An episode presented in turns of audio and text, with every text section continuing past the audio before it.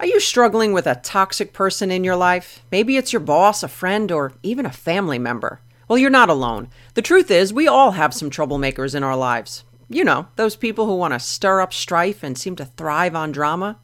Well, navigating through toxic relationships can be downright draining. I get it, it's tempting to want to straighten this person out. And while we can't stop toxic people, we can stop their toxicity from getting in you. Well, if you are ready to say goodbye to guilt and hello to healthy boundaries, then I want to invite you to my new course on how to deal with toxic people God's way. In this course, you will learn the five types of toxic people, the difference between broken and toxic behavior, the four types of boundaries and which are best for you, how to overcome the fear of confrontation, and most of all, you will learn the practical tools on how to interact with these people so that you can grow in strength and get rid of the guilt. When avoiding this person isn't an option, God may be using them to help you grow, and I would be honored to walk this journey with you. My friend, I believe that you can shift your suspicion that you can change this person to the biblical understanding of love. Will you let me help you? Building Faith podcast from Kris Reece Ministries is a podcast to bring biblically based messages and lessons on how to apply God's Word into your everyday life. Well, hey, my friend, welcome back to the Building Faith podcast. I am so thrilled to be here with you. I am your host, Kris Reece, and my mission, as always, will be to help you to apply God's Word to your everyday life.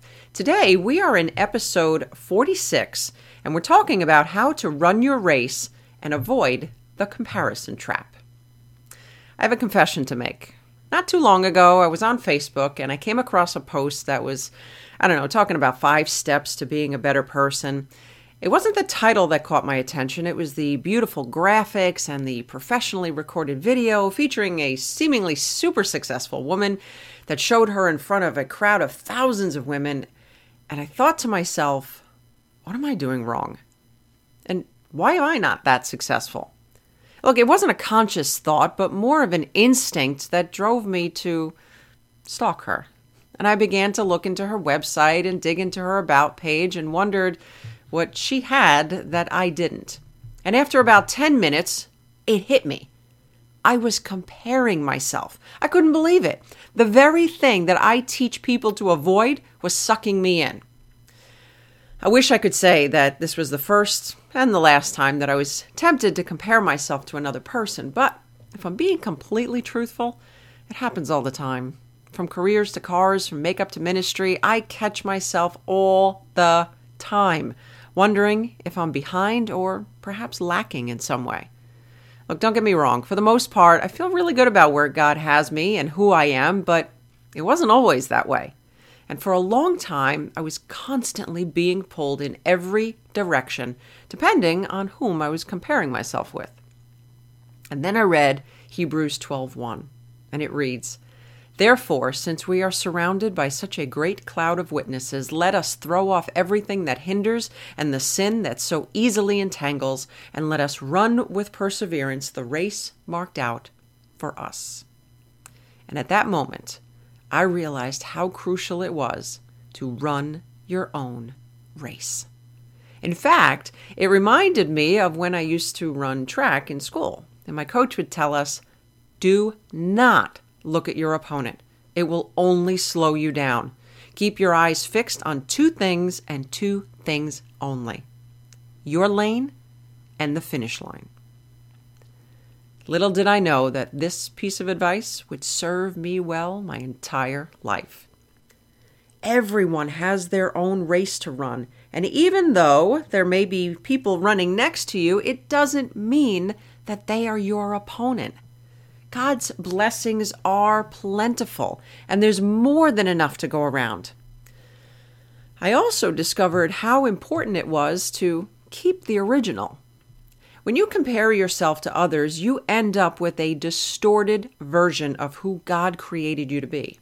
There was an experiment done years ago that took some of the most desirable features of the world's most beautiful women and put them together into one person.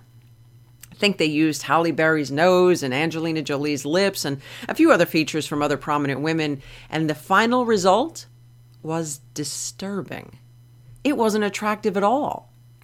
That's what happens when you try to pull pieces of other people into your reality. The end result is a distorted, disturbing version of the original. I also realized that getting caught up in unfairness will pull you under and cause you to miss your unique calling. You have been called for a one of a kind purpose, my friend. I can't explain why some people excel faster than others or why some seem to prosper while others struggle, but I do know that if God wanted it to be different, it would be. John 12:22 reminds us to mind our own business. Jesus was speaking powerful things into Peter's life, and in that moment, Peter turned and asked about what Jesus was going to do with John. And in essence, Jesus turned and told Peter, Never mind what I want to do with him.